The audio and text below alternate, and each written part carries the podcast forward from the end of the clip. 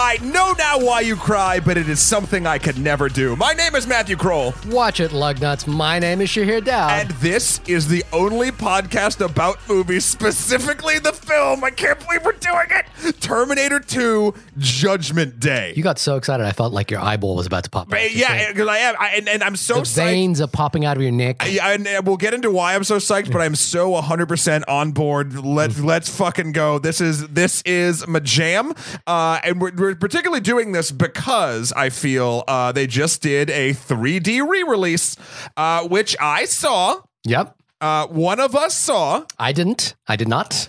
uh, and we'll talk all about it. But Shahir, uh, I am pumped beyond pumped beyond pumped. I'm I'm nervous about this episode, to be honest. Why? I'm nervous Why? about it because um, I think um, we know off the bat both of us love this movie. Sure. Right? Like we there's no we've talked about this movie a bunch on the podcast probably since day 1. Yeah, yeah. Uh, since Mad Max Fury Road. Yeah. Um I'm nervous because I don't want this episode to just be a gush fest for Terminator 2. I want us to like really get into this film and like and think about it analytically and think about it just like exactly why we love it and whether that love is earned. Uh, a spoiler alert, it 100% is, and uh, I have, I, no, have. it, doesn't matter if it is or it isn't. The question is giving reasons why. Like I don't want us to just sit here and go, "Oh, it's awesome! It's the best movie ever! It's just Did, awesome! did I you love it." did you do notes, Shahir? I did do notes. Okay, good. Because I did notes and I did a lot of sort of reasons why things happen. Okay, good. Uh, I, I'm not, and I, I, you know, I'm taking a little bit of offense to your just instantly feeling like, oh, I'm just going to fanboy this one I and say- have, I didn't say not have you. shit to back it up. I didn't say you. I said us. I'm I'm hoping we don't just sit here and go That's not our style. uh, that that we just uh, you know like oh my god this movie is so amazing, which No. I think is you know when you're revisiting a classic like this, Sure. when you know like a, a film that that meant a lot to you growing up, it, you know Mm-hmm. it meant a lot to me growing up.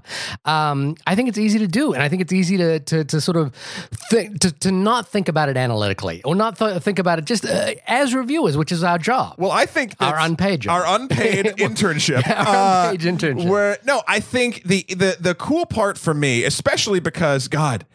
I've been uh, not being paid to review films for the better part of the last 11 years. Okay. uh holy shit that's sad um but but whenever i revisit a, a classic like this um spe- specifically ones that like i have a, a, a, a long history with um i always find uh sort of it's it is fun to dive in and there's very few films that hold up to the level of scrutiny that i'd like us to sort of put to this i mean to your point from before uh and coming out the other side with me still having uh the same feelings that i do for it. Because i mean look we can tear anything apart No, I- no, I- no. I, I, I think we will prove that we can't tear apart this movie. uh, you know I, I, I'm not suggesting, by the way, that we that, that we're tearing it apart for the sake of tearing it apart. I'm just saying let's be rigid with it, and if we do love it, and if we do actually really, really love it, let's say why, and let's give let's give an argument why we love it. because normally we just don't give reasons Yeah, I mean, I no, I just think I just think in the case of a film like this,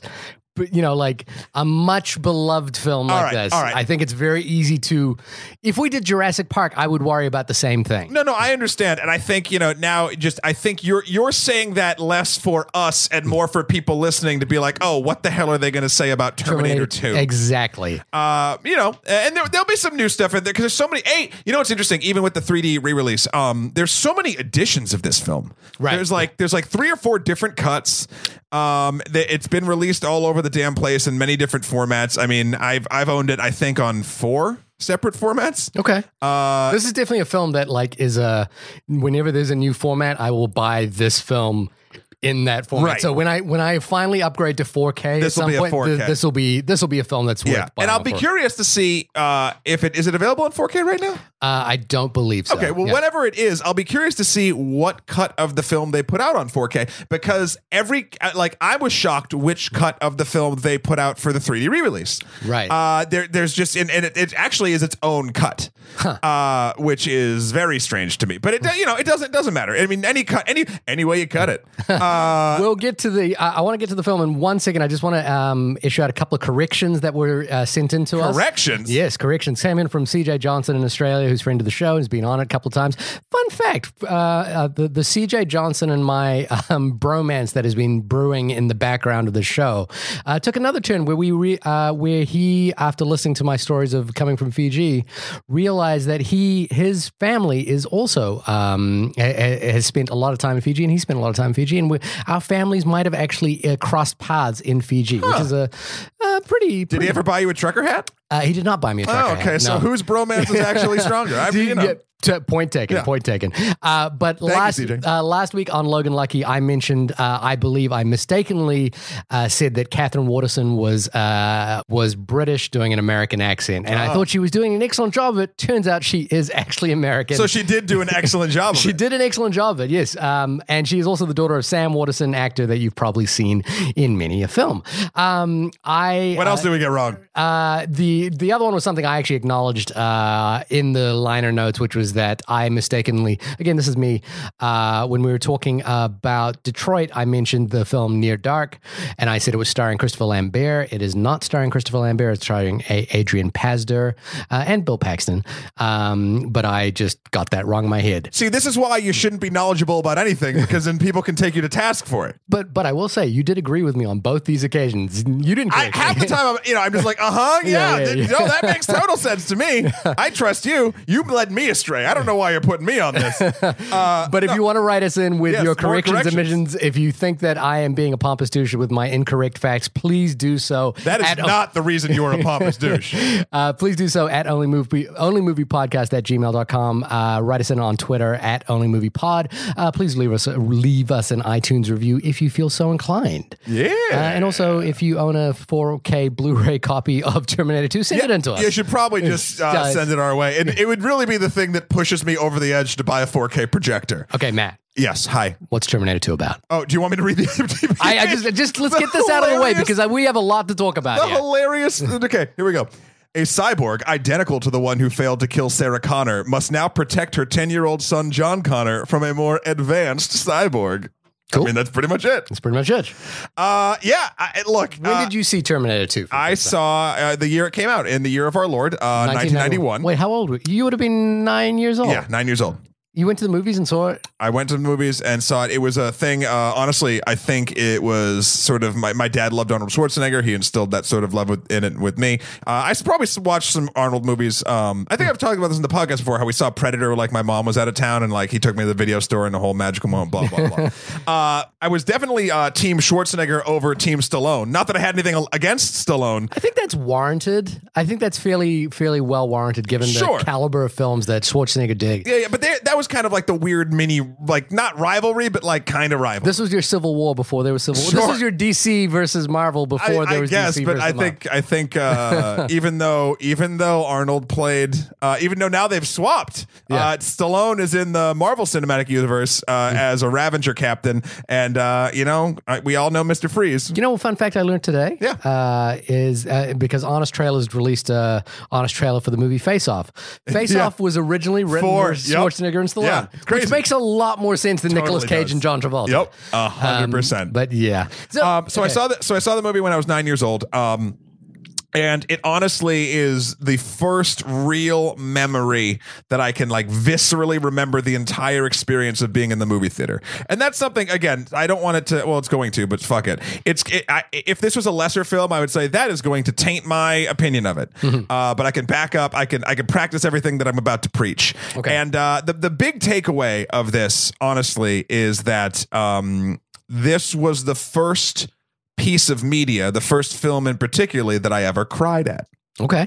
And this was the movie that taught me that uh, a couple different sort of lessons that I think are kind of important when dealing with any sort of cinema. One, uh, a movie can be more than just one thing. I feel like up until that point, I was like, oh, this is a comedy. This is an action movie. This is a drama. Like I just, I had compartmentalized what a film was. Mm-hmm. I didn't realize that they could Wait, sort you were of. aware of genres at the age of nine? Yeah, yeah, yeah, yeah. I knew what what they were, but like I thought, like, oh, if it's a comedy, it can't be sad. Like Right. in my kid brain, Right.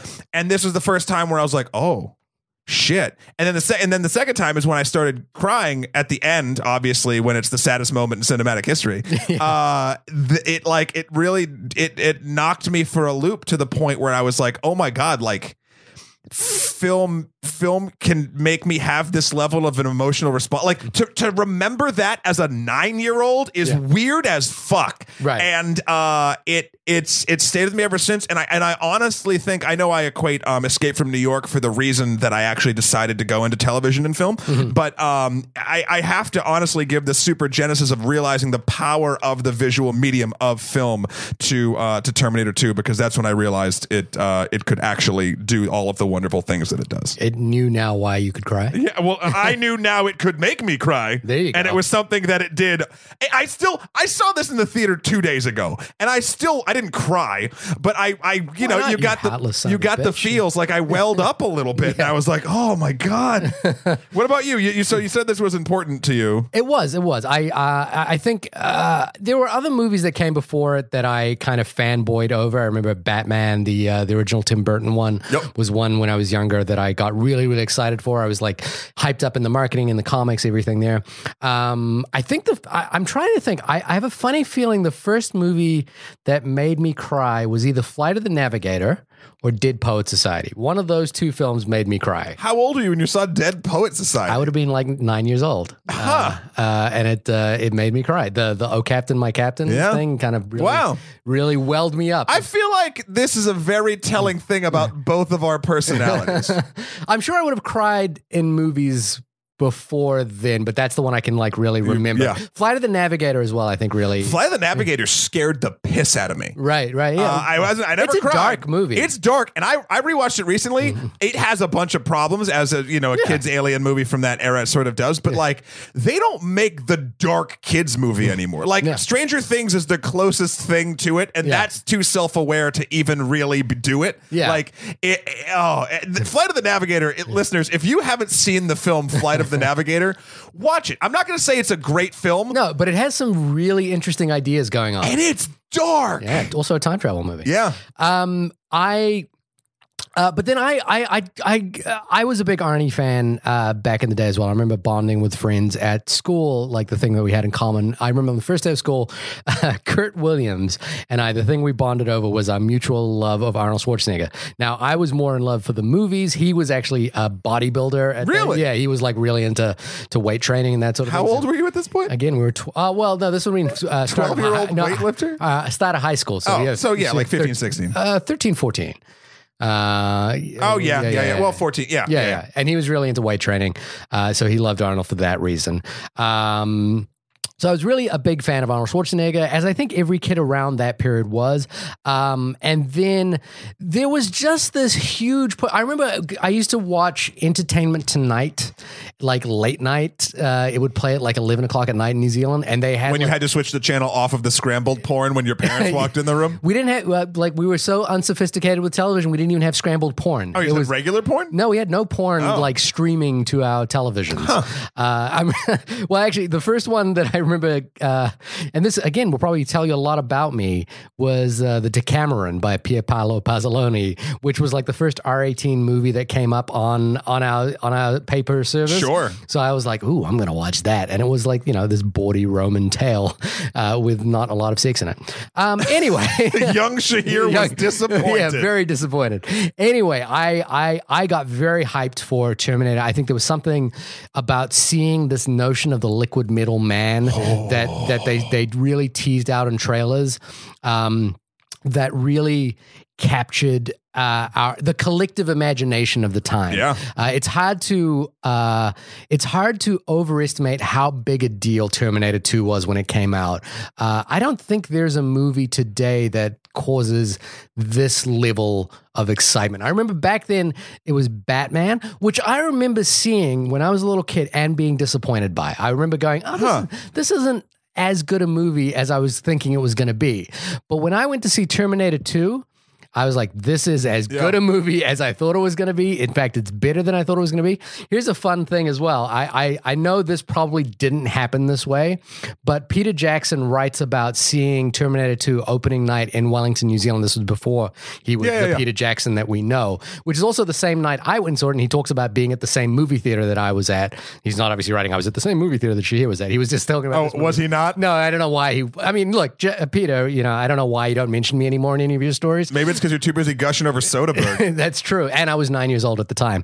Um, but uh, he he mentioned seeing um, Terminator Two that night, which was the same night I saw it with my older brother.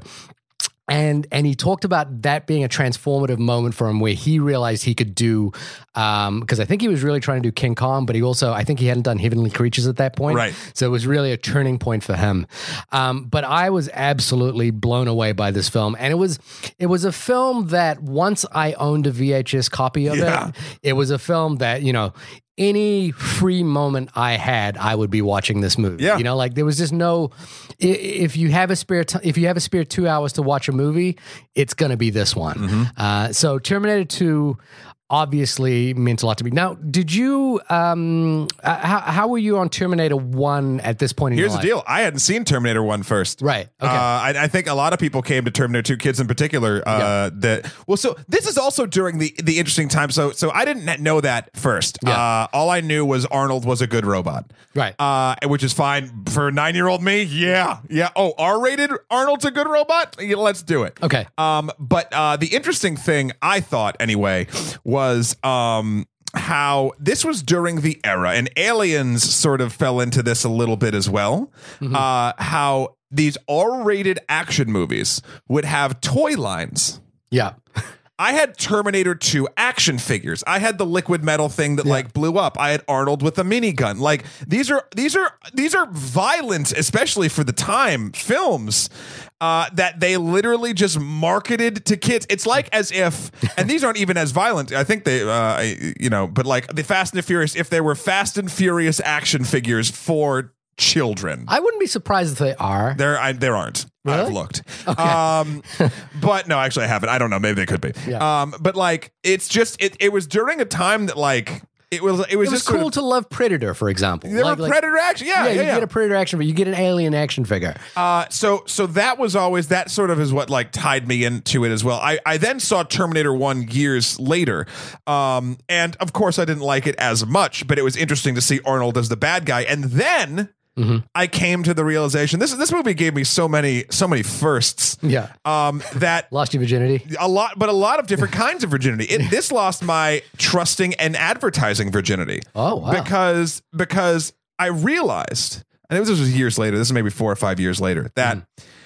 The entirety of the first third, or not the first third, maybe the first fourth of Terminator 2, it's built around the idea you don't know which Terminator is the good one or the bad one. Yeah. And since the last Terminator, Arnold was the bad one, you, kind of would assume Yeah. th- whatever. But the trailer, and go back and watch Yeah, the trailer now. it, yeah. It blows that right. away. It's like the man who is the machine that was sent back to kill now must protect, and it like blows that whole thing. But in but but since I'd only seen the trailer and then the movie, I was like, oh, this was common knowledge. But I, I every time I watch it now, I'm like. There's no reference to who's good and who's bad. In fact, you would think that the guy who's morphed into a cop is the good one. Yeah, yeah, and I, I think the you're you're right. It, it the the the advertising does blow that. However, I think it still works on a character level. Like you're still like this character doesn't know which is the good one and which is the oh, bad oh one. yeah, no, You know I hundred percent. I'm saying, but they, they had that they had the they had the opportunity to let the audience live in that same headspace as the characters, Right. and still have it be enjoyable and not confusing. And due to the advertising, they lost that. I think you know. Again, uh, this was the most expensive movie ever made at the time, and this was uh, you know like in the wake of a film like Batman, which had like a huge marketing blitz. I think this was the period where let's do you know massive marketing blitz, and I think I think what's different now is that is that we are in a period of oversaturation of media around the release of a film where you know a trailer contains the entire three acts of the- Sure. and and this it, it was still a case where you could control the information that you were delving out. So I think they were still delving out just liquid metal man Arnie's now the good guy. Yeah. You know, it wasn't as, you know, and and I think even if you just know those things, the film still has surprises Oh, of you. course, it 100% does. But could you imagine going in thinking Arnold's the bad guy, then being like, what? What? Like, that would have been a, another transformative. So that movie would have had like nine transformative moments as opposed to eight. Like, it just, it, I don't know. I just always have thought about that ever since then. Okay, so we both loved the film. We both, I think, uh, collectively that it, it, it was the if you saw this film at the right age, it was a film that inspired you to to get into visual effects. I want to take one sidestep right now. Uh, I asked on Facebook, you know, I mentioned on Facebook and on Twitter that we were doing this podcast uh, about Terminator 2, and we had a question come in. Before we get into the review, I want to address the elephant in the room that is being tossed around with the re release of this film. Sure. Um, and that is that last week, James Cameron uh, was doing a press junket and was probably at some point asked his opinion about the new Wonder Woman film. And his words were something to the effect that Wonder Woman, um, uh, in his mind, was a traditionally objectified character, and that he felt that the the new Wonder Woman film uh, by Patty Jenkins, while he didn't hate the film, felt fair, fairly uh, typical for a Hollywood film about a woman, and then he and then he made some comparisons to what he had done in uh, in both Aliens uh, and in Terminator uh, in terms of like creating uh, female characters. And uh, our friend Stephen Buja had asked us the question in light of recent comments by Cameron: How do you feel about Sarah Connor as a feminist role model? And I think to a broader extent. Um, you know, obviously the internet has has has eviscerated uh, Mr. Cameron, perhaps rightly so. Um, uh, how do you feel about that entire exchange? Um,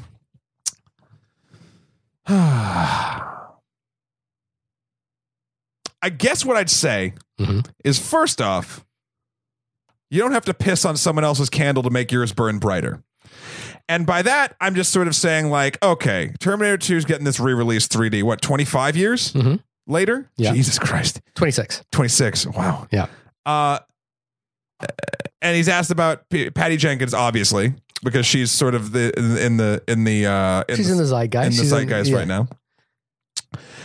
Now he's a, he, uh, to be fair, I, I've watched a, a couple of these junkets recently just in preparation for this. Yeah. Uh, and and he's asked like he's asked, how do you feel about Alien Covenant? How do you Sure, feel sure, about sure, sure, sure. Yeah, yeah, yeah. You know? So, so, so, uh, I just don't understand why, even if you believe this, and I don't think I agree, Mhm. uh, uh, why you'd even say like it just seems like a dumb thing to say because again, you know, no one's no.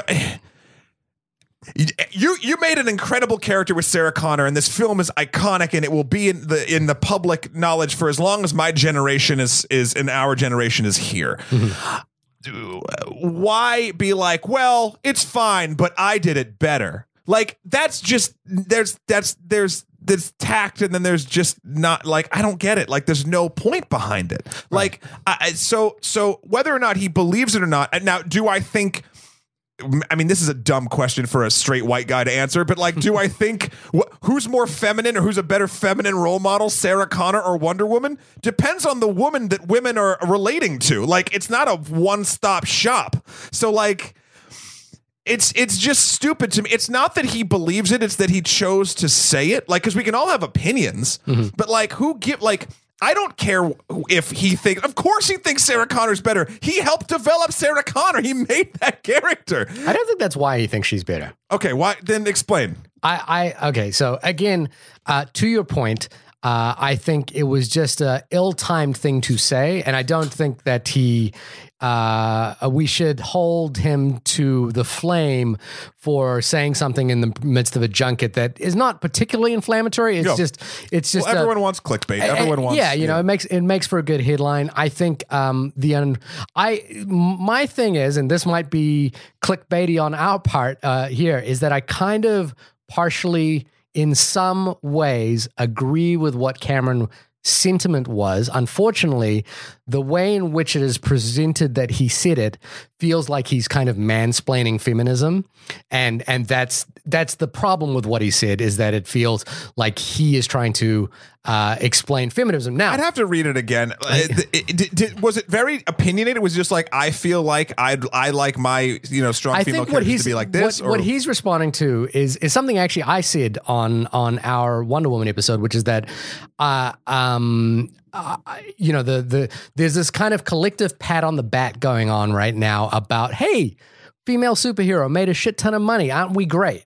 And I think, and and I didn't find Wonder Woman to be a particularly great movie. You know, I thought it was an okay movie. and soulless son of a bitch. yeah, I, I really do. And I think, you know, like uh, uh, he's probably watching that. Maybe I, I don't know. I don't want to presume what his opinion is. He was like, it's a fine film, but he but he's suggesting that you know the things he did, for example, and I agree with this in Aliens and in Terminator Two are far more interesting than what they do in Wonder Woman from a feminist point of view. Now, unfortunately. Feminism is many things to many people, Right, I was going to say means- who's feminism? Like that's for your the, like it can't. means many different things and i think he was he was addressing this notion that that um wonder woman's sexuality is an important part of the reason why we watch her and then that's something that he worked very hard not to have in Sarah Connor and not in um, in um, Ripley from Aliens. Again, this is very t- this is very tricky. well, then you're then then then he's defining what a woman is or what a woman isn't. Exactly, and that and is, this a- is- that's problematic. Th- this is yeah. It's I, I think his sentiment. his well, is- my strong woman isn't sexy or is like fuck you. Like that's not again, I don't thing. think he's saying it this way, and I, and I think there's this this this sort of uh, willingness to leap on him um, for for things he said. I kind of partially agree with the sentiment that that Wonder Woman as a film is not as progressive as we think it is compared to some other films that have been around much longer. Um, but but I think it's it's it's it's feminism to to to to coach that to couch that in in feminism as as an ideology is perhaps taking too far a leap. And and and I think you know he comes off as mansplaining feminism which is not uh, an appropriate thing to do. But I I, I kind I look I uh, again feminism is many things to many people and it means many different things. Um, and and and it and I I I actually do agree that his work in Aliens and Terminator 2 in particular is far more interesting than the work of Wonder Woman. Now that's not to say that his brand of feminism is more interesting. So you're literally just saying your opinion of it. You think these characters are more? You think Sarah Connor and Ripley are more interesting than Wonder than Patty Jenkins as Wonder Woman? Yeah, that's, that's- a fine statement. Yeah. and anyone can make that. and I think that's what he's saying. if they'd like to. But that's that might be that we're now we're defining what he meant, but that's not what he said. He came off Yeah. like he, and, I, and I have to reread it again, and I don't want to say like he's saying like, oh, I'm going to tell you about what feminism is, but he he literally at a press junket where he could have just said like, oh yeah, it's a fine movie, I'm very proud of Patty or whatever, like could have just whatever. He also said the same thing about Alien Covenant. He said something similar. Like when he was asked a question about Alien Covenant, he was like, he said, it's a fine movie. I like Ridley Scott a lot, which is what he said about Patty Jenkins. Yep. He said, it's a fine movie. I like Patty Jenkins a lot. but then did he go? But I did it better. well, he said, he actually, with on Alien Covenant, he was like, it's not the movie I would have made. He was like, I, I wouldn't, have, I wouldn't make that movie. But like, and maybe that's maybe what the more of the more of the tactile thing he should have done with Wonder Woman. He but like, I, he could have been like, you know what? I mean, looking back even at my films, I think you could see I would have made a different Wonder Woman. But you know, it's a fine like that's fun. Like. J- He's he's he's a silly person for having done that, and I look. I'll sh- I love James Cameron and I have a very interesting relationship. Uh, up late at night, tweets, texts you, he's like, Yeah. hey, Matt, I just, You up? This, I just said this thing. I don't know how I feel about I, it. I- here's the Avatar 2 script. Will you not throw this one in the fire? um, because like he's made things that have changed my life, and there's no question that he, in his prime especially, was just this fucking powerhouse, just this madman of just cinematic gold. he might still be in his prime. Let's see how the Avatar sequels go. Well, I know, hundred percent. I, I, but like for instance, Avatar was, in my opinion, hot garbage. Um, it, it- with a simple story that like mashed up two really outdated genre pieces and then threw sex with ponytails in it, and I was like, okay, I guess, okay, unobtainium, like. uh, so like that to me I, th- that's what I'd rather jump on James Cameron for but then he comes out and says stuff like this and it's it's it's disheartening and and look I've never been on a press junket. I don't know how, you know, you get asked the same questions 900,000 times and, and people are hunting for this shit. And, and, and, you know, you could, you could go at it this way too of him being a little bit of a victim of being like, I've been talking about films for six hours to random people. Yeah. And eventually, yeah, you're probably going to get sick of either just being polite or like whatever. And you're gonna, you're gonna say some shit. Now, has he responded at all? No, I don't think so because again, I I don't I I uh you know It's in the ca- probably being made more of a thing than it was. Yeah, exactly. And like articles are being written about. But you know, I don't think that James Cameron should ever even even inadvertently try to define what a proper feminist icon is. And I don't. I I think what happened was is that I don't think just by reading it and by listening to a couple of others' comments, I don't think he was intending to define feminism. I think he was just intending to say, you know, hey. he he likes a particular brand of feminism. no, I don't even think he was intending to define feminism. I think I'm not saying he's saying to define it. I'm saying he likes a, a specific style of it. Yeah, I, I think he was trying to talk about his films versus you know what he did in his films versus what those films, uh, what Wonder Woman did, and and for all of that, uh, Stephen, in response to your question, uh, is Sarah Connor a feminist icon?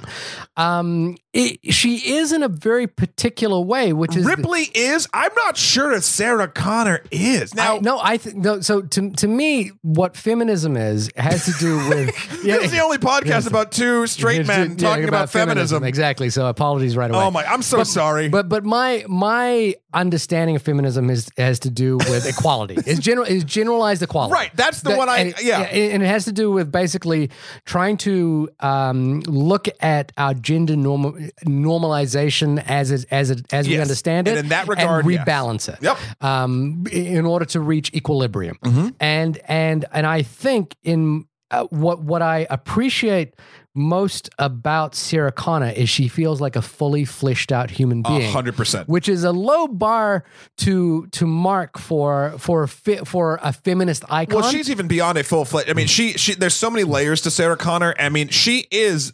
literally a sociopath. Like she she. I mean, granted, she's been through hell, and there's reasons why she has PTSD. She has. She's like she's she's not okay. right. Uh, and uh, Li- uh, Linda Hamilton plays her beautifully. Mm. Uh, but uh, so like there's so there's fully fleshed out as far as a, a, you know a script and a I, I think and, what, and a characterization standpoint, but then there's also the layers that she puts on it that sort of further along, like, oh, this is a real, this is a, this could be, this is a real person. yeah, and I think uh, and I think um, you're right. Aliens kind of deals with femininity in a in a probably in a more interesting way than the Terminator franchise does. In that in that the alien queen it becomes a story of of of um, motherhood and womanhood. Even beyond that, too. I mean, you're yes, you're 100 percent correct, but also like I would say Ripley has more a full set, a fuller set of character traits that would w- you that you as a person would want to uh, mirror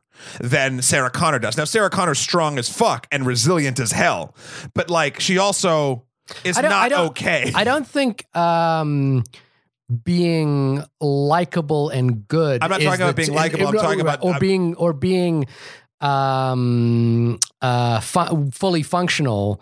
Is an inherent trait to you know No, no, no, because but think of, think about our male heroes who can be sociopaths as well. You Yeah, know yeah, what I mean? And, and Like- those are, but what I'm saying is, uh, from a from a um, I, think uh, we threw the word at uh, what was like a sort of role model type thing. Yeah, the role. Uh, that that's more of what I'm talking about here. Not not what is a fully fleshed out character. Uh, no, no, Yeah, okay, icon. no, no. I, I think icon was when we were yeah, talking about okay, okay. feminist So, icon. so, so I think to Stephen's question, um, is she a feminist icon? Now, I think she could be interpreted as one. Sure. If you if you want to do that kind of reading, and there's no reason why she couldn't oh, be. I got it. I got it. Oh. I think she can be, yeah. but because she's not built to be. Does that make sense? Right, So but I don't. I, I don't think Ripley is necessarily either. I think Ripley is Ripley- a fully fleshed sure, human sure. being. No, no, now we're now we're on the same page with both of them. I think, at least in my brain, because the reason why you could consider them a femi- feminist icons is because they're just designed to be full, deep, interesting characters that you know th- what their motivations are, either clearly or not, but they feel like real people that are not just set dressing or bullshit. Like they're they're fully fleshed out characters. And in that way yes. Right. So so I think that that um, probably just I think you know again the the the the comment, the way in which it came out, the the kind of broader questions that this asks, you know, and I think um, the the response generally has been is that sexuality can be part of feminism you know like and, and and that and and that seems to be the part that that James Cameron missed in his um He didn't miss it. He just chose not to do it. he missed in his assessment of Wonder Woman Yeah, he seemed to he seemed to couch that that that sexuality meant that that she wasn't necessarily feminist and I and I think that was question. that was At- problematic At what for point, readers other than other than the fact that Gal Gadot is is pretty, Mm-hmm. when was she fucking super I think sexified? he, he, he said that she's a she's a classically objectified character, and there is case Oh, that well, I know. Look, Wonder Woman was developed by a dude who literally was was like full fledged into bondage. Hell, the original breaking point of Wonder Woman was if you could bind her behind her back and her gauntlets touched with her with their fucking lasso of truth, she would become completely submissive. That was canon in DC Comics. Right. So she didn't come from a place. But what I love about Wonder Woman, I love that we're talking about this, is that she the, the community and the people that that are fans of her have have sort of championed her and turned her into more than the sum of her parts. And that is important to me. And i think i think that's the other other side that james cameron isn't seeing. I think again i think he's very clinical. Yeah. i think he's looking specifically at a film seeing something and saying i wouldn't have done it that way. And in a very you know directorial you know big time director way kind of put his foot in his mouth. And I- that's I- fine. but but but to his point, eh, and I think you know the the the underlying note underneath the note kind of thing. I think you know his point is that that his films, Aliens and Terminator, uh, Terminator Two, do a better job of presenting a woman in a fully fleshed out manner than Wonder Woman does. I, I don't exactly agree with that statement. I think it's done very differently. I think you can have sort of like Yeah, uh, that's that may be if Yeah. you're just reading it, but uh, but I guess maybe I'm couching that in that I think Wonder Woman is a much lesser film than than Terminator, and I think this will this will actually play into my what I would love to talk about in terms of Terminator Two. Right. Well, Wonder. I'll just end it Yeah. with this. Wonder for Terminator Two is a better film than Wonder Woman. Yeah. However. We are not judging both films just based on their one character that we've discussed from each one. There are many moving parts that make Terminator 2 a better film. Okay. So there's there's it's a lot more complicated. It's it's it's a complicated thing, and we are you know I think we said this before as well is that you and I are bottom feeders in all of this. You know we're like jumping on the clickbait, and you know we're we were asked to in this case, but I think you know all of this is like someone said something and everyone's turning into something Wait, else. are you and- telling are you telling me that people aren't aren't hanging on every word we say? I, I mean, you know, I, I mean, look, listen, people, people are tweeting at me like you wouldn't believe right now about how much of a dick I am in terms of feminism. No, buddy. But, but, um, my que- so my, my, my, look, I, I stated earlier, I love Terminator 2. I think it holds up marvelously. It is a, uh, from a, from a purely technical point of view, Oh. it is amazing to me that that that every time there are 40 apparently 40 between 40 and 50 visual effects shots in this film Mm-hmm. um, and and now we live in a world now where every film has in the vicinity of 500 and up Sure. visual effects shots every visual effect in this movie not only stands the test of time in terms of their um, their believability Mm-hmm. today, 26 years later, they also still manage to make my jaw drop. And I I was trying to think cl- analytically about why that is. Um, Well, they and I still wanted haven't to- nailed down liquid metal the same way. Like they have it like in, in all the different movies with the Terminatrix and, Yeah, and then yeah. and then Terminator Genisys where they sort of reboot the timeline. It never looks this good. but but and and the, I think you would argue that it actually looks better in those films, but it's not as effective because the context with which it is presented is nowhere near as realistic or as interesting. No, I will. I will. I will 100 percent empirically say that if you put the scene where Ro- uh, Robert Patrick morphs through the hole in the helicopter into the seat uh, against, say, the new T1000 getting shot in the abandoned shopping mall in Terminator Genisys, mm-hmm. that the one in Terminator 2 intrinsically looks better. I- and, and, the, and the reason is, and it's it's got to be a sort of maybe an uncanny valley thing, but at the same time, that the it's it's not only what was technically available, but it's the it's the way it was implemented, and also the the level of restraint taken. And, that's, Um, and I think that's what I mean when I say the context around the effect is is as important. Like so. So, for example, when when the Terminator morphs through the the prison cells, right? And he and he uh, and he just slides through there. We have been set up The to that- bars. yeah, uh, uh, we've been set up to that moment by a couple of things. First off, there are other attackers coming for Sarah, and she cleverly, you know, without realizing that this person is there, she breaks off the key, and we, there's a close up of that key, so that we know that no person can get through these doors. Sure. and we don't quite know what the Terminator. Eh, 1000 is about at this point. We Yeah, we kind, do. we kind no we we know that what he is, but we don't know exactly the parameters of what he can and can't do. Like like we we They have a whole scene setting it up. they you do, but then like for example, later on in the film, he like uh, he flies through uh, onto a wall and automatically flips himself around, and that's not a parameter that we would understand. It's just something to be like, oh, he can do that as well. Well, no, it, and- I think it's a parameter. You, I mean, I 100 percent understood it by the time it did it. It, it was a neat. so you're saying every time he did something new, you were like, oh, of course he can do that. So when Arnold is riding the bike with John Connor mm-hmm. and they are talking about what the T1000 is, they they run down the gambit of what he can and can't do. He can form shapes. He can take the shape of people. He can make stabbing weapons. He can't become gun, guns or knives. does that does that mean that you knew that he could morph into the floor? Yes, Really, you knew that because right he away. could because he could he could change himself into any shape or color with equal density. They talk about equal density and but mass. what I'm so saying- it's a neat thing. It's a neat trick that I didn't think of, but when I saw it, I was never like, "Oh my god, I can't believe he does that." I'm like, "That's a cool trick with this power set." Okay, so then he goes through those bars, Yep. and and that's like, oh wow, he can, you know, like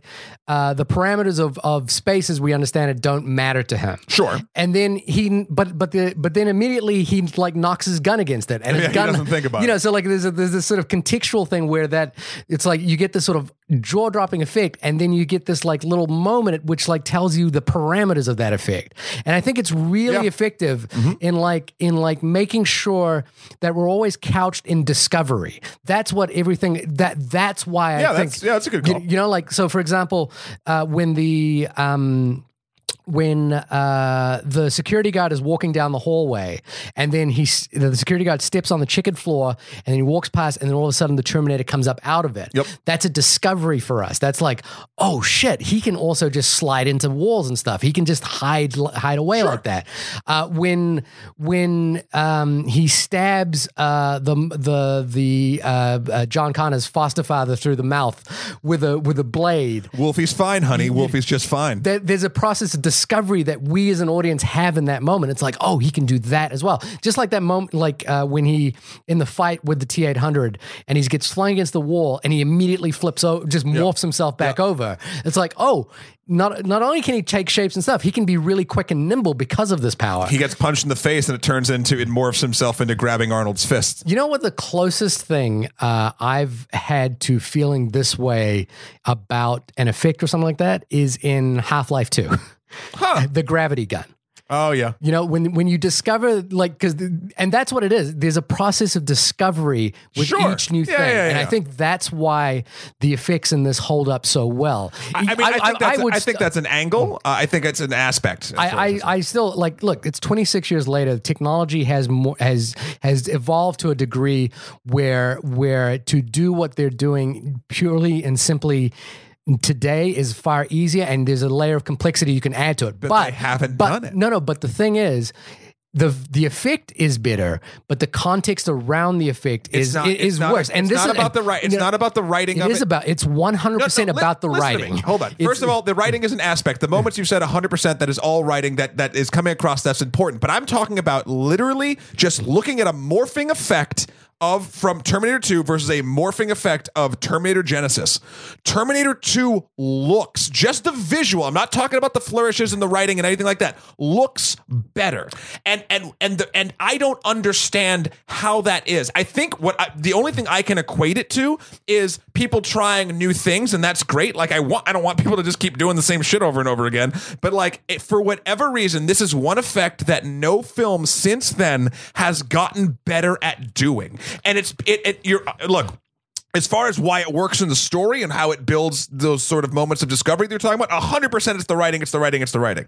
But it boggles my mind in the day and age. You work in VFX. Like, why can't they make it look as good? I I I believe that it does actually look better now. Like I think the, the visual effects in Terminator Genisys in terms of the morphing look better now, but unfortunately, we don't care. There's no process of discovery with it. There's no there's no sense of wonder or awe or discovery that comes with it, and that's why it doesn't look better. Like the morphing effect in, and I, I there's a there's a great article today um, about an oral history of the visual effects team, and they go through almost everything that they did.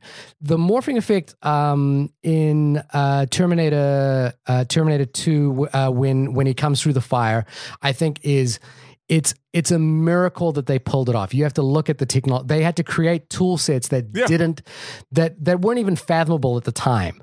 Um, so it's a miracle that they even did it. Mm-hmm. I think now you would pull that effect off and it would look hundred percent better. And I think you can see you can see the seams, but the reason why is the discovery that comes with it. It's the same reason why in Call of Duty or something like that, I don't care when I get a big grenade gun or a rocket launcher or whatever. But in Half Life 2, a game that came out nearly, what, 10, 15 years ago now? That, yeah. You know, like the process of discovery that comes with the gravity gun still blows my mind, even though I know empirically the visual effects in a new game are much better. But the process of discovery with every effect are far more impressive. And I, it's think, I, I don't disagree with what you're saying, but it goes beyond it. I, I, I, I really, I, I literally They- believe, I literally believe you could put it in. And actually, you know what? This might be an interesting thing. That the person I, I went and saw this with Kristen, friend of the show. She was on the Warcraft episode, a couple others. Yeah. Uh, Kristen Fight. She had never seen Terminator 2 before. Oh my God. And it made my experience infinitely better just looking over and watching her. Her reaction to a bunch of different stuff that what we're talking about, 100% like it's it's what you're saying with the small moments in the writing, etc. I would love to just show her uh, literally any morphing scene without without a flourish, without the gun, whatever. Like cut it off early or do whatever Yeah. you want to do. That and then a, a scene from Terminator Genisys and be like, which one looks better? Because because I your- honestly believe to your point, the visual effects as effects are miraculous in this movie. They- And how come they hold up? How come those hold I up? think I I think it's okay. So Yeah. they're miraculous, and and the point that I you know like I want to make as well is that they are the foundation for which visual effects are developed today. Sure. They built the tool set that make things happen today. But the reason they hold up is that they're surrounded within a context that is that is all about discovery, and I and I really believe that's, that's, not why the pure visual works. they are excellent. They're excellent effects. They're really, really excellent effects. They they they work wonderfully. They are they are masterfully conceived, and they are and and the thing that's amazing about them is they're conceived within the context of the story that they're in. So they're not like things don't just happen for the sake of happening. You know, they happen because because you know like even though this was the most expensive film of its time, I think the budget was ninety two million dollars or something like that. Um, There's a reason why every shot is there. yeah, like they're they're telling a specific part of the story, and and they and they work to continually build up information around it. So they are jaw dropping, and I think I but but you know just fundamentally, I agree with you that they do look just in the same way that the the effects in Jurassic Park still look good. Like you know they they do look excellent. Um, uh, but but I would I, I would just you know urge to say the the the dinosaur of the pure one to one relationship of effects between say Jurassic Park and Jurassic World. The Jurassic World effects are better. There is more that you can do with the actual lighting. There's more that you can do with the actual musculature. There's more that you can do in terms of the the the processing of movement now than you couldn't do then. But the movie is better at giving you moments that actually hold up. Now they still look good. It's not like we're, we're know, not. we're We're, going- not. we're going not, in no, no. We're not comparing like um, rudimentary effects like in King Kong, in the original King Kong movie from Sure. 1937 or something like that, where you can see the stop motion animatic or anything like that. These are still high level effects. Again, I'm not arguing that it the, the the scripting and the reason why and the whole basically the whole hodgepodge of stew that makes a film good or bad is not at play here. Of course it is. But like for instance, you want to do the Jurassic Park Jurassic World analogy, th- that that to me this and this uh-oh, hot take. Uh so Terminator 2's visual effects without even all of the the spiciness that you're talking about in script and whatever are better than Terminator Genisys. Now, the the effects in Jurassic Park versus Jurassic World, I would argue that the effects in Jurassic World are better than in Jurassic Park. And They are. Yeah. But but but, but, but I don't and- care. But this is the thing. And do you, do you know the actual, because I don't, do you know the actual process they use to make the T1000 and T2? Uh, yeah, I have the so the article is the oral history of the Terminator 2 visual Sure. effects, and you can read through, which goes through pretty in some pretty fine detail the the actual uh, writing of programs that were created in that. So, so the programs that they use to make that stuff, for whatever reason, Mm-hmm. has a more tactile and and and and lived in and realistic for especially the film that they were making. Uh, the, uh, better. Okay, okay. One thing that could could be couched in why you think that is is that, uh, for example, they had to render the those um, those render. For example, today when we work in uh, digital effects, we render at 4K for you know, and we can actually create a render at 4K. Yep. Uh, which would in 1991 or 1989 when this film was coming out to do a render at 2K, which is the project the the, the actual projection of cinema at the time, would be ludicrous. So they would do it at 1K and then scale it up. And then not only that, the film was actually shot on film, so it have that that filtering process would have to be then project you know shot onto film and then added to so there is there is a way to suggest that perhaps the optical it feels real. the optical effects of combining. But that's something that we do now as well in visual effects. That's something that we take into account to account for I know, now. and, and I'm not saying that. Oh, in '91 it was the pinnacle, and never nothing's ever gotten better. No, I'm literally just saying that for whatever reason, whatever process they did, whatever fucking dark magics they had to to make deals with the devil to make it happen, the liquid metal portion, and then we should move on. Uh, just still holds up, still looks better than any liquid metal I have seen in any film ever made till then, and I bet you it has a lot to do with the process that you're talking about. With with maybe it's just something, and again, maybe I I mean this is obviously opinion, but like for me, maybe it is something that having to do with the entire thing you just said, how it had to be projected back onto film, and that made it feel sort of lived in and like just sort of realistic. Where this other stuff, all that stuff is still being done. It's just done all in a computer. So like. I it don't was know. still being done in a computer back then. I think. I think to the but point. then you even said they projected it onto film, and then they had to marry had those to- two things together. They together. had to do uh, a telecine print Yeah, back on. they're not doing that now.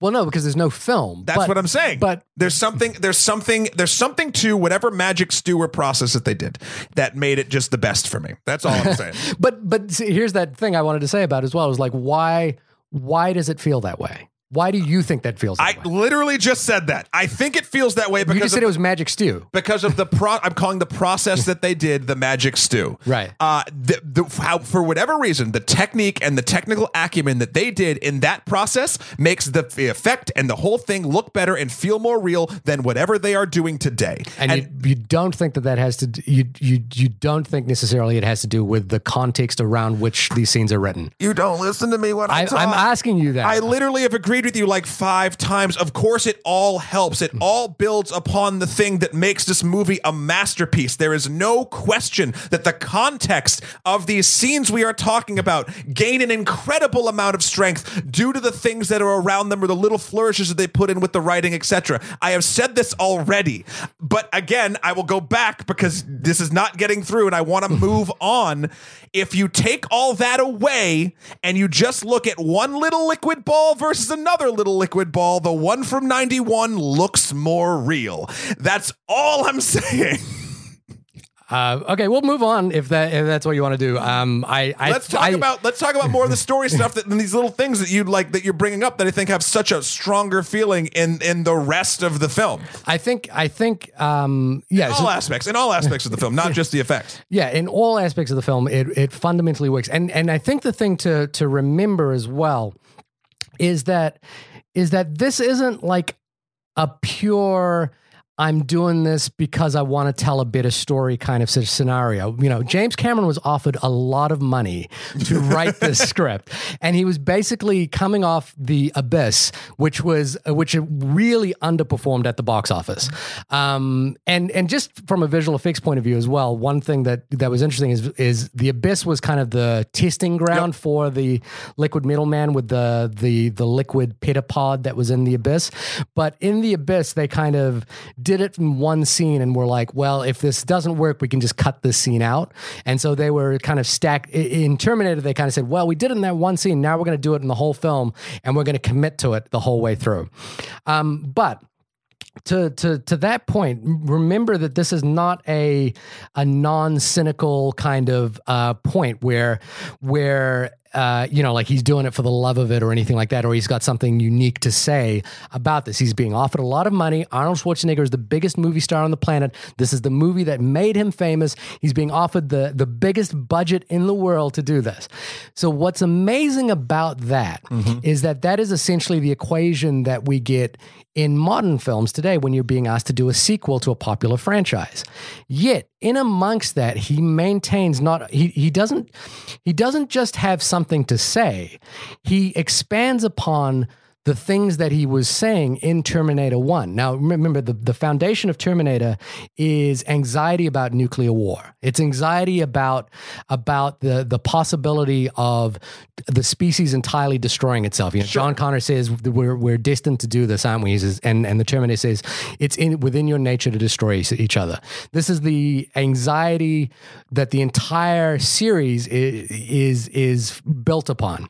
The first two, yeah. Yeah, and he takes that and he and he still builds that into a narrative. Like he doesn't just abandon that. This film, the ending of this film, you know, is basically saying we can avoid this if we want to. There's an, there's an optimism to the end of this film. It is it is, and and and in amongst that as well is this horror of what that means. It's not just an idle threat. The scenes of the nuclear holocaust that that are in this film are horrific in a way that that that is almost indescribable. And it's funny because in Terminator 3 they almost have the exact same scene. Not effective. And and it's not effective. And I would say it's not effective for the same reasons, which is that it's not anchored by a performance by, of Linda Hamilton, who is the the Cassandra character in this film. She has seen the future and is and is belittled because of it. Um, but but when we see her vision and we see her flesh being torn away and we see children basically burning to the ground, it's not just it's not just you know like oh that's a really good effect. It's a case of that really tells me exactly why you know Sarah Connor is so traumatized right now and why she needs to do what she needs to do.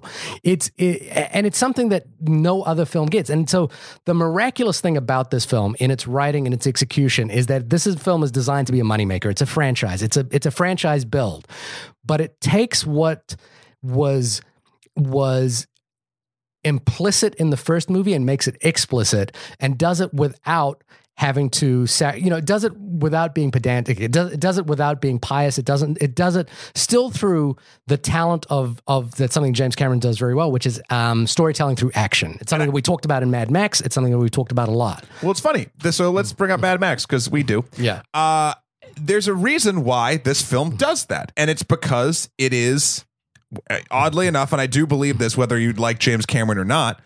It's an auteur sort of piece. Yes, it's the biggest thing, and yes, it's whatever. But for whatever reason, he had still complete control over the damn thing, and he could tell whatever story he wanted to do. So he took the opportunity that a lot of people, maybe some people might phone it in. He, he didn't, and then they, the studio trusted him enough to not get in his fucking way. But now, when we have big budget movies, oh my god. Th- It is not just what we've talked about this before. They get fresh faces off of great indies so they can control them so they don't have a James Cameron that they can't say no to or that can't say no to them. Like so like the, Mad Max is a perfect example of that because because again, this is Miller's vision. Like it's it it's his world and he's doing it and that's that. Now, I'm not saying that works out 100% of the time every time, but I bet you if you took talented people and you said you have control like one talented person versus even if you have like six talented people, I'm I'm even saying these people are talented. I don't think all these in this scenario would be, but like six talented people and then like maybe three useless people. Like the one that's just one person who's talented and in control is going to make a better product than this weird by committee. Oh God, we have to deal with Sam's cousin because he's the fucking studio heads and whatever. Like it's just like it's there's too much muck at this point when it comes to huge budgets. And I love that this thing existed in a time that this th- there this is the largest film ever made. And you know what? We're gonna trust this guy James fucking Cameron to to take Arnold fucking Schwarzenegger and make the greatest action movie of all time. That is, I mean, it's still it's still excellent. And we can get into why. Well, the the little exercise I did was that I took uh, I went through IMDb and I pulled up basically analogous films that have come out since 1991, and I just wrote scribbled down the names of films of note that I thought came you know like that were of interest. You know, like maybe you know because it's obviously unfair to say to compare Terminator 2 to American Beauty, or it's unfair to compare Terminator 2 to 12 Years a Slave or something like that. Is it though? Why? I, I think in terms of like where the, the the level of operation that those films work on, I think it's unfair to to suggest that they're uh, an, uh, directly analogous. I don't. I, and I'm not well, following. May, may, maybe it's a maybe for me it's a filtering process. So I'm not you know trying to say you know because there are films that have come out since Terminator 2 that I adore, and I don't you know like they can just be different kinds of films. What I did want to Okay. do was look at ki- the kinds of films that that that Terminator 2 is analogous to since the release. You know, like big visual effects driven films that Sure. that are summer releases that are designed to bring in a popcorn. That's that point I was trying to make earlier, which is that this is not like uh, uh, an affair of the heart or something like that. You know, like there's a lot of money behind Terminator 2. There's a lot riding on this. People are still invested in this movie making money. It's got one of the biggest movie stars on the planet. People are throwing money left, right, and center to make this movie. So I pulled up all of these movies uh, between now, and I would love if you took a second to look through them. And I, I, my theory is this: there are a couple of movies. Uh, since 1991, that I think are excellent movies that that that work in Okay, the same what's way. The, what's the list? It's it's the list of movies since then. I think Terminator 2, if you released it any summer, any year since 1991 to today, it would be a better film than every movie that came out that year. Okay. And and and I'm that's the thing I wanted to like get into is like why does this film feel so relevant? Why does it hold up? Why does it outpace every blockbuster that that we are that we're seeing today? I think this is a common complaint that I have Yeah, yeah. on the Well, I- podcast. Again, I, I honestly feel like it is um it is the reason sort of that I said it before. It's it's literally a very talented person's vision that is allowed to follow through and through from beginning to end what the actual story is. Um and and I think it sort But- of but- goes from a level of talent. I mean, read some off to me. I'm not going to read through that entire long ass list. okay, so um, Kill Bill. okay, why why is Terminator 2 better than Kill Bill? Yeah. Does do you think Terminator 2 is a more effective film than Kill Bill? Yes, it is- it is more effective. But like, I mean, all these answers are going to be yes, but I feel like it's all the same reasons. And and I think, I mean, I have a whole a whole sort of I have a whole why does it still work section in my notes, uh, which might answer some of this stuff. Okay. I, don't- I don't quite know, Uh, but but again, I, I'd be hard pressed even just glancing at your list to pick something that I think is an all around better film. Mad Max Fury Road is close. Yeah, so there's a couple for me that are close, and the ones that are close for me are Minority Report. Oh no Uh, fucking way. I love Minority Report. Children of Men. Children of Men. Yeah, I can see that. Um, Heat, which came out a few years later. Jurassic, Park, Park. of course. um, Cabin in the Woods. Conjuring. Nah, Mad I mean, Max I Fury love Road. Cabin in the Woods. Don't get me wrong, but yeah. those are the those are the films that I would kind of put. But like most of the films that have come out, most of the big films that have come out in the last 26 years haven't held up to Terminator Here's 2. okay. Here's my first reason why. Okay. Uh, I think it's because I'm going to go back to nine year old me. Okay. Uh, it is because Terminator 2 is more than the sum of its parts. It is a film that, yes, it- what genre is it? It's an action movie. It has a big budget, it has time travel, so it's sci fi. Great. Uh, there's lots of those. Mhm. The reason why it's better than all of the other ones that fall into that genre is the the level of I mean again I always go back to this but character development and care of how a the story unfolds to these characters that you eventually you, you very quickly become attached to. Uh it's all again this is where this is where I feel like the stuff you're talking about and again it does still play into the visual effects stuff there's no question but this is where I feel like that stuff is far more apt. When a film takes these moments liquid metal T1000 going through prison bars and his gun gets stuck because he didn't think of it because why would he? Like there's little things like that that make the world itself just feel in these fantastic situations feel real. And you take that level of the cake and you go one higher. And you then get to the point where it's about again what you talked about before. It's it's it's yeah it's silly. It's a time traveling robot sent back in time to kill a kid who's going to be the leader of resistance against the war against them okay like calm the fuck Yeah, down. it's- it's silly. it's silly as hell. And if you keep track of the movies the timeline is so broken now it doesn't even matter.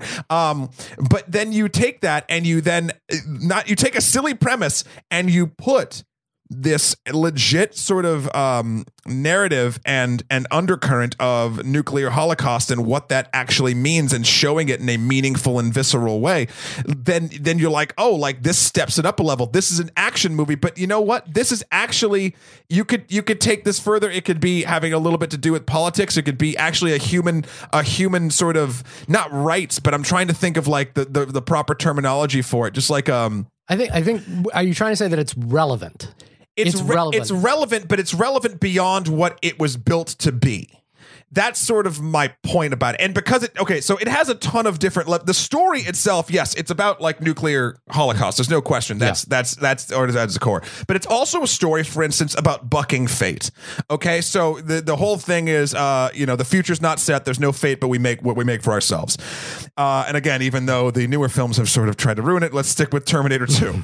um, so th- there's so many tales about the chosen one, right? Yeah. There's so many tales about like, oh, this person's destined. Luke, whatever, Darth Vader, Anakin's gonna bring balance to the four. Like, you know, chosen one, chosen one, chosen one. It's a classic trope. There's nothing wrong with it.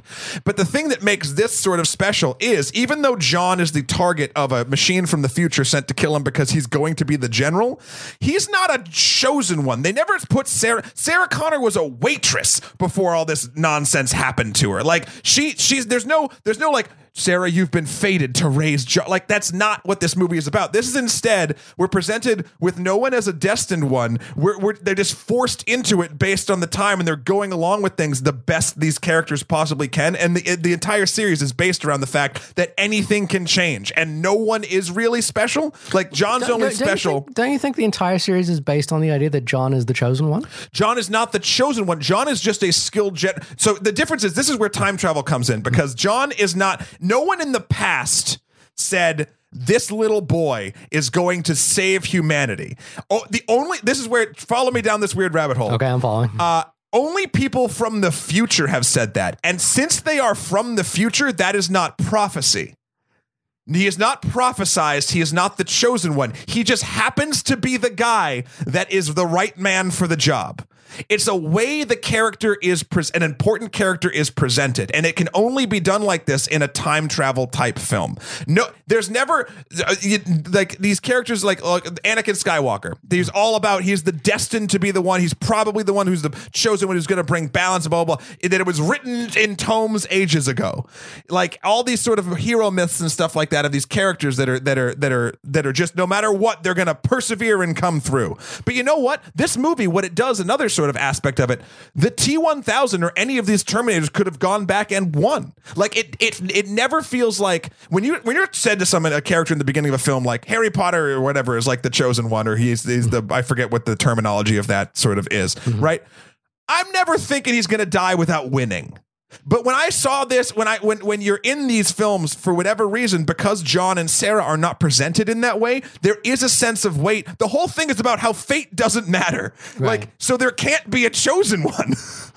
anyway, that's one aspect of it. That's that's just one slice of this weird little pie that I'm going to just interject and say I disagree that that the film doesn't present John as the chosen He's one. not I- I- because of how it how how the I actual narrative the, goes. the the construction of it is slightly different to say how a Star Wars does it and how a, a Harry John- Potter does it. But the film literally opens with you know if you go back to Terminator One, Michael Biehn saying your fa- your your unborn child is the leader of the resistance, and I was sent back to protect you in order to protect him. but you're not following what a actual prophecy or what someone being chosen is. You can't have that because that I think literally there's a there's a there's a flipping of it because of the the time travel element. That's why. But but but And John fact- is central to the and resistance. the fact that what is more central to that is there's no fate but what we make for ourselves. Therefore, there cannot be a chosen one. I think that's what's clever about Terminator 2 in that in that the the third act of Terminator 2 when they decide to basically go on the Blow up Skynet or They go blow on- up uh, Cyberdyne. they go on the Adolf Hitler mission, you know, the, of time travel. You Yeah. know, basically, can we can we kill the person um, that that causes the destruction? I- Dyson. I think- gonna blow him away. I think what's what's ingenious about um, is a, uh, about that third act is that it takes a turn that is logical to the film, but breaks what we think what the direction that we think the film is going to go. I still think that the film still still um, trades in the historically central one per cho- you know Jesus Christ kind of central Oh, fuck figure. No, no. I think it does. Nope. It- he's still the one child. He's still central to this thing. He's, He's still he's a main character that is going to do something important in the future. yeah. That's not the chosen one. If he, it, to be honest, like, and this is the this is the interesting thing about it. The, the world that the Terminator series puts out there. If John Connor dies, yeah. Skynet might win for a while, but then someone else could just come up. Like, it's not like Right, but I don't think any film has posited any no, of but the, no the film has also called him caused called him the chosen one. probably not by name, That's but I think my point.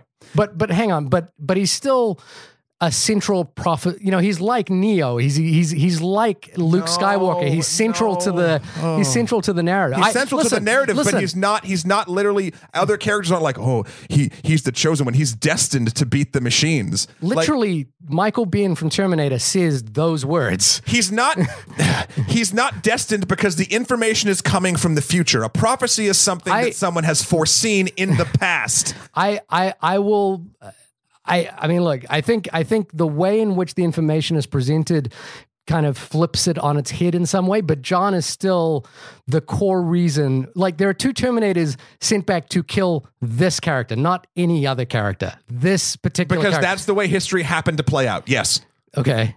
But how does that not Yeah, anyway, that- we're, that- we're talking in circles. not we're not gonna. We're literally not going to convince each other. This is, I'm sure, getting boring. So, so let's just let's just. I'll back it up a little bit and say this: the way that the narrative of John Connor is structured in this world, where fate actually you can change it, is very interesting and not a normal thing in movies like this. I, I will agree that the the time travel element does flip it around somewhat, but he's still So it's it's it's a it's a film on certain levels about bucking fate. And that is important to a piece of its longevity. Another piece is it's a story, uh, and a little bit mo- more minorly so, but it is a story about forgiveness. So, like Sarah, right, is raising John Connor and trying to teach him to become this great military leader because that's what you know, whatever. that's what she's been told. That's what that- she's been told. Yeah. So, uh, but then it turns out that, you know, because everyone who heard this would think that she's crazy. They lock her up in a mental institution. And John even has a great thing where he's talking to Budnick from Salute Your Shorts. And he's like, uh, he's like, yeah, it turns out she's a huge wacko. And she's like, oh, yeah, you, you didn't know, kid? Too bad for you. Like, like that basically putting him in a foster home after he's learned nothing but like military tacticianship and how to run guns. Right. Like, this is not a normal childhood. And now he has to try to acclimate. So then when eventually, you know, the, the T1000 comes and the shit's hitting the fan, he has to, he decides to go rescue his mom because even though he's, he, in his mind, before this point, when he sees that all this is real, she's fucked him over. And now he's like, oh my God, like she's correct Everything she's told has been and, correct. and now and now like it's a it's sort of a level of forgiveness almost the same to the fact that of Sarah's arc with Miles Dyson. Because she at first goes on murderous rampage to try to kill him thinking it'll stop Skynet but then she realizes she's literally attacking a man for something that he hadn't done yet and what are the moral ramifications of that? And and then through sort of him working with her et cetera et cetera there's a level of forgiveness between like those two characters. There's, there's just a lot of like people thinking the world works one way and then having right at the brink of like literally like pulling down on the weight of a trigger and with someone's head and then being like fuck no this is wrong. And coming to sort of a realization about how people are more of the, than the sum of their parts and how forgiveness actually can move things more forward than you think it can. You know one of the i think one of the the beautiful it's an example of beautiful writing uh, is the scene after the pescadero uh, hospital chase. Mm-hmm. and uh, and um,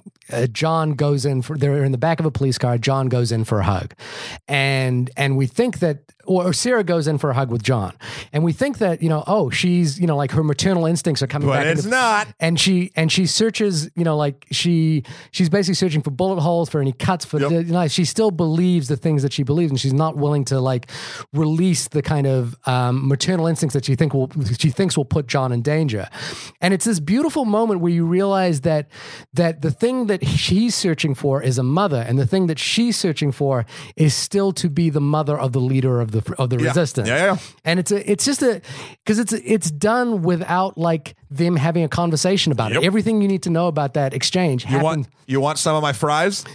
uh, no, yeah, she doesn't even respond. Right? Yeah. Like, yeah, um, it's it's it's just an example of beautiful writing, and I think and I think to your point about this idea that the film is is complicating the idea of fate that is something that is implicit in the first film is that it opens up this third act to like a what if Yeah. the first the first film is basically 12 monkeys la jetée it's the it's the idea of the circular loop um, the second film is about breaking that loop Yeah. and i think it does it in an interesting way It's also a story, and we were talking about aliens and an alien about motherhood. It's, it's so it's a story kind of about fatherhood. The Terminator is clearly, obviously, a metaphor for a non-existent, like real father figure for John. Of course, that's you know the VO in tells an insane world he's the Yeah, sanest it's the choice sanest choice. I mean, that that that oh god, that whole fucking monologue is beautiful. Just Hmm. like uh, talking about like Sarah, how she's. I mean, Sarah is having a hard time with this too because this is the face of the thing that hunted her, now protecting the thing that was hunting originally. I, I think it's a it's a wonderful kind of challenging narrative, you know, Yeah. like to actually put your character in that position. but it's just so interesting because like so you see John's foster parents and they seem fine but they're not going to live up to this this this pinnacle of what what actually John kind of needs in this machine like and also oh uh and also it's it's a different sort of uh, dynamic too than we're used to in these sort of paternal stories because yes you have the terminator who's like the the protector who's never going to be too busy to spend time with him or won't get drunk and hit him as she sort of says in this monologue. But also you have John teaching the terminator how to be more How to- human yeah, teaching about and, humanity. And there's something to that where now, now John, uh, the Terminator is obviously the sort of strong masculine like part of fatherhood, but John is actually an, an, more of an anal- uh, uh, um, analogy for the teaching of a actual child to the Terminator. Yeah. and it's this beautiful sort of intermingling of that that really uh, that really hits home, and you don't get to see in stories kind of outside of this a lot. So that's a huge thing. Side note: so the the version of the film that was in 3D. Uh, by the way, 3D it's not worth seeing, but. But I mean, that's neat. You're like, oh, that's cool. But like every 3D movie, you forget that it's 3D five minutes into it and you don't care. I hate to say it to James Cameron, but stop trying to make 3D a thing. It's I not know gonna be a it's thing. not going to be a thing. Um, but, but um, but it is worth seeing Terminator 2 3D in the theater because you get to see Terminator 2 in the theater. That's that's what I will say. But so they chose the version of the film that I, after seeing this deleted scene, I couldn't believe they took it out ever in, in any cut of the film. And that is when they are hiding in the garage after they get away from Pescadero.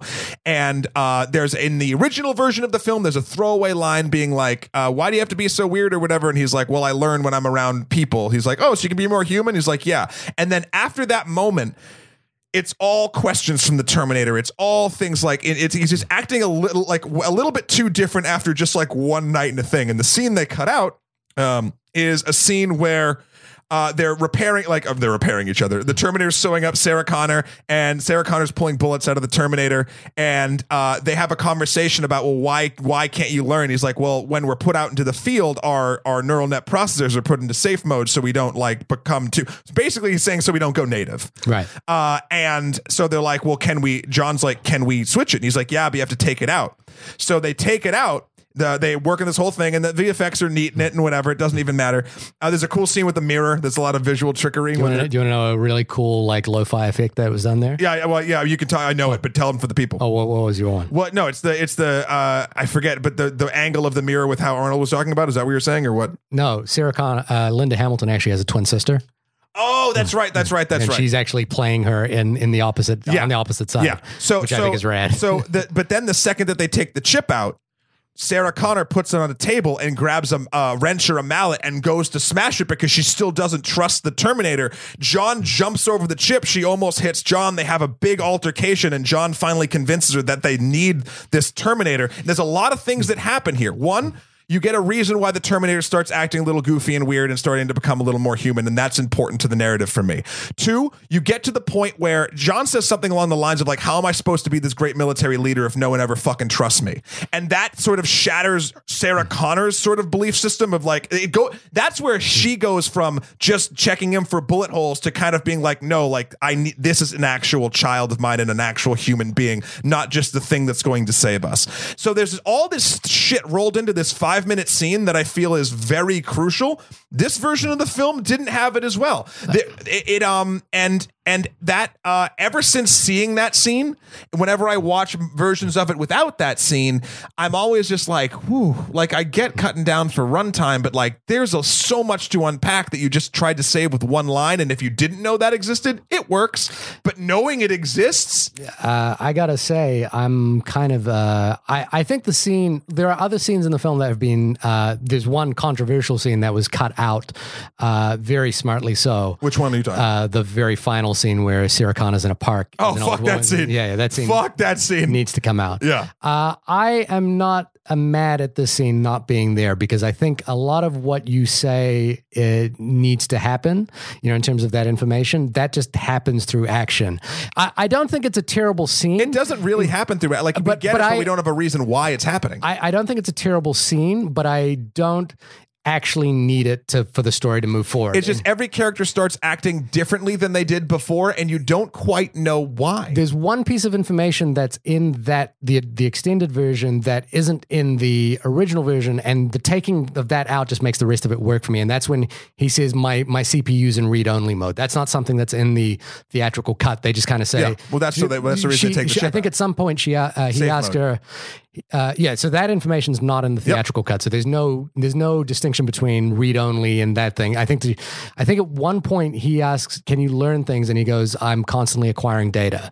Um, but that's it. It's not like you know I'm in read only mode or anything like that. And I, for me, that's all I need to know. now Well, it's a, it's that a it's not a saves ter- one bit of it, but it doesn't. For me, anyway, it doesn't save the other stuff. well, the other Sarah thing, and John. well, the Sarah and John thing for me works in the scene in the fact that he comes to he comes to stop her from killing Miles Dyson and convinces her that there's another way, and I think that's where she kind of appreciate. For me, I get that information. Now, I'm not saying that it's not in the, the extended but scene. she, well, hold on. She doesn't kill Miles Dyson on her own, and then they show up. No, she stopped by she she she decides not to, and then he convinces her that there's another way Right, right. But she stops. She does not kill because him. she doesn't want to kill a kid. You know, like his, his- Miles Dyson's kid jumps on top. and Well, no, she "John." sees that there's there's an actual man behind this monster that they've painted, and she collapses into a corner, and then the Terminator and John Connor walk in. Right, but but there's a kid there that jumps in front of in front. Yeah, of, but yeah, she has a clean shot. Like it's not. It's the kid's just there. Like don't shoot my daddy. That's really. Then it sort of makes. Well, it makes. It's not about shooting the kid, in my opinion. no, it's, not about shooting the kid. It's about, about shooting, realizing- shooting, shooting, shooting father. someone's father. Yeah, I think I think I, I agree that that scene does all that work. I just don't think.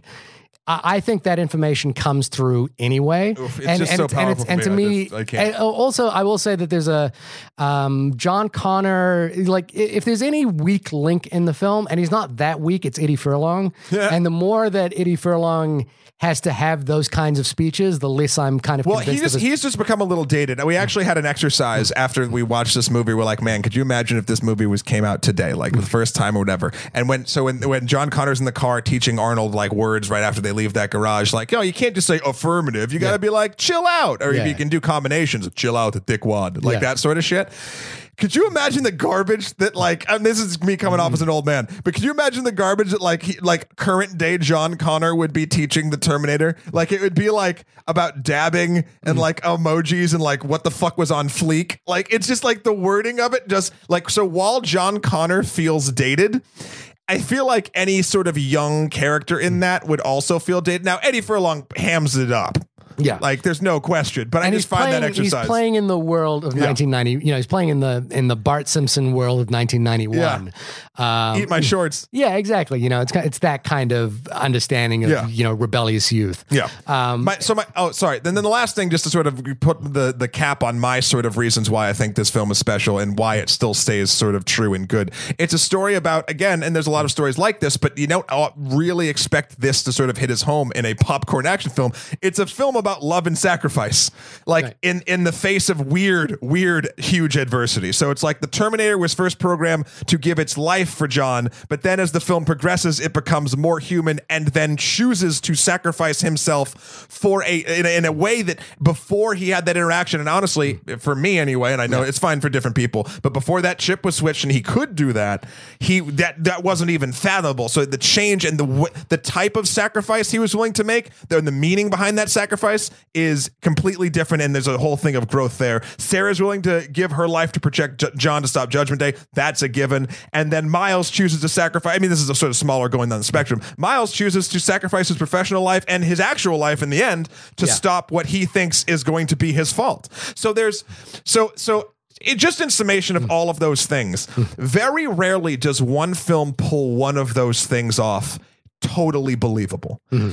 This film does all of those things in all of its pieces with all of its mastery from all of its all of its you know piece all of the the people that were involved in making this film. It pulls off all of those and never misses a fucking beat. If the only thing we can really like, if we're like, oh, that doesn't feel right, is is Furlong's sort of Bart Simpson esque character, Yeah. we're doing okay. Yeah. and this none of the films on this list that you've compiled, you can say that about all of them. They all have some sort of fault or two to them, whether that's where the auteurism came from, if there was some committee shit, if there was a weak moment in writing, if there was just a perfunctory third act. Like there's a lot of just different things I'm seeing on this list. And Terminator doesn't suffer from any of that and shines in so many ways that you don't expect a movie in this genre to do. And I would say, looking at this list, the only film that comes close, you know, is a recent film. That's Mad Max Fury know, Road, unfortunately, know, and so and. Jurassic Park. Those are the Yeah. those are the three. Like you know, I I uh, Heat is another one that I absolutely adore, Sure. and I think you know does that as well. I think you know, like I was thinking about my favorite scenes from the movie to to surmise why I think this film is effective, and and when I think about my my three favorite scenes in this movie. None of them have anything to do with visual effects Yeah. the th- my three fa- absolute favorite scenes in this movie and and and I think you know this is going to couch why I think this movie sustains itself so well not despite being a visual effects heavy movie but also compounded with the fact that Sure. it is an extraordinarily visual extraordinary visual effects movie is my the first one is when Sarah sees the Terminator for the first time it, it, it- you know she's in the Oh, yeah. and she falls backwards and this woman that we have just seen obliterate an entire hospital staff you know with wits with strength with power With wi- with uh, windshield washer fluid. with windsor washer fluid you know like with- um is just reduced to a shrieking mess. Yep. She's just like this is the the horror of her dreams, you know, like come to life again. Mm-hmm. And and it's a it's a perfect it's an example of what why this film is good is that it maintains its its its its belief in character and and the the second one is is to the point that you made which is about it is actually about something so the idea of sacrifice and the idea of sacrifice in the face of our our instincts you know like like and so there there's a couple of examples of that but the one that's important to me the one that i feel is the most heartbreaking the one that works the the best is miles dyson's sacrifice when he mm-hmm. decides that you know look everything I've been working my entire life towards, everything that I am about, every excitement that I had about this project is now meaningless. And not only is it meaningless as in I'm going to stop doing this, I'm going to go actively out of my way to prevent this from happening because why would and you? destroy my life in the process. Yeah, and it's it's it's like the the question: if you could tell Hitler that you are the reason why this many people would die, would you be? You know, it'd be kind of amazing if Hitler turned around and said. Shit, I can never let this happen. And that's like this beautiful little moment because because for Sarah, she has always thought that that that you know like this man is just you know like and she says it she couches it in terms of like masculinity. She's like men like you built the hydrogen bomb. You thought it would be a good idea, mm-hmm. but like look where it took us.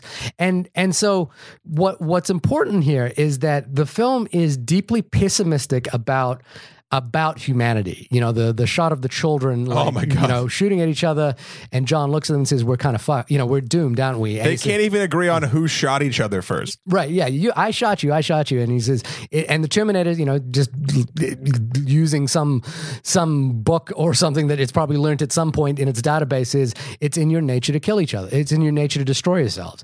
And so it's a deeply pessimistic view. And again, the nuclear holocaust is not like just some idea in this film. It is it is visualized in a in a terrible way.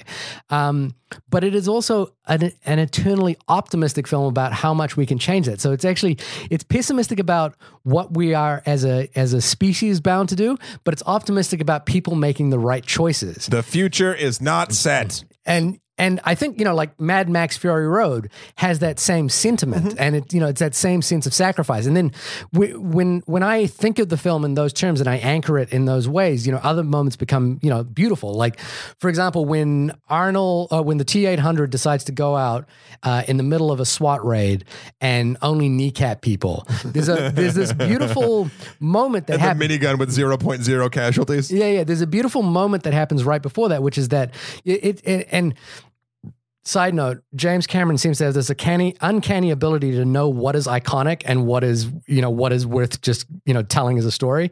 But he does the he rehashes the I'll be back line as an iconic moment. You know, like he zooms in, the smoke's coming in. It's just this like, yeah, we're gonna play this moment up. And then he go when he goes out there, he gets shot up. You know, like he gets his face is like destroyed and stuff. And we realize that this Terminator has decided that my self-preservation is at unimportant to is not as important as following the rules that this kid has set up. And so, you know, that that kind of manifestation of like self-sacrifice in order for the for the better good comes through there. Um and it and it leads right into the final moment, which is like, you know, the Terminator insisting uh, even even though it might be a smart decision to keep the Terminator around, you know, like insisting to John, who do, you know who doesn't want to lose his There's new father, one more chip. yeah, that that you know, like I'm They sorry, John. chip in the arm. Yeah. I, I'm sorry, John. I have to go. You know, like, and it is like this sort of, it's almost like a Harry and the Hendersons kind of moment, but it is like, it really works. And it's, it's, and I think that's why, you know, like the, the films that I mentioned on this list that do that, you know, like a Jurassic Park is about fatherhood and is about the, the willingness to accept our roles as fathers, you know, it's about parenthood. Um, uh, Mad Max Fury Road is about sacrifice for the greater good, you know, about being good in a world that doesn't really care about good or bad anymore. Um, and Terminator is about the optimism. You know, it, it is about the goodness within people to do to make choices that that may not be in their own self interest, but are is, is in the interest of everyone around them. And I think that's why this film works and holds up today. And it it it's compounded. You know, I think it, uh, everything else about its technical acumen, uh, its success at the box office, its its usage of of uh, an actor like Arnold who has this stiff delivery in a really smart way, is all secondary to its fan- truly, truly fantastic writing. I think it's the best screenplay that James Cameron has written. Um, and I think it is, uh, it is, it is a testament to you know, like this is a guy who who has basically, uh, you know, he's he's di- dived to the deepest regions of the earth. he has come up with protocols for NASA on how they could have possibly approach exploring Mars. This is a person that thinks deeply about humanity and about the way in which humanity works and operates. And I think part of him is entirely pessimistic about that, given what we know about history, and then part of him is entirely optimistic about that, given the the endeavors that he does. And I think it's it's all kind of comes through in this Miles Dyson character.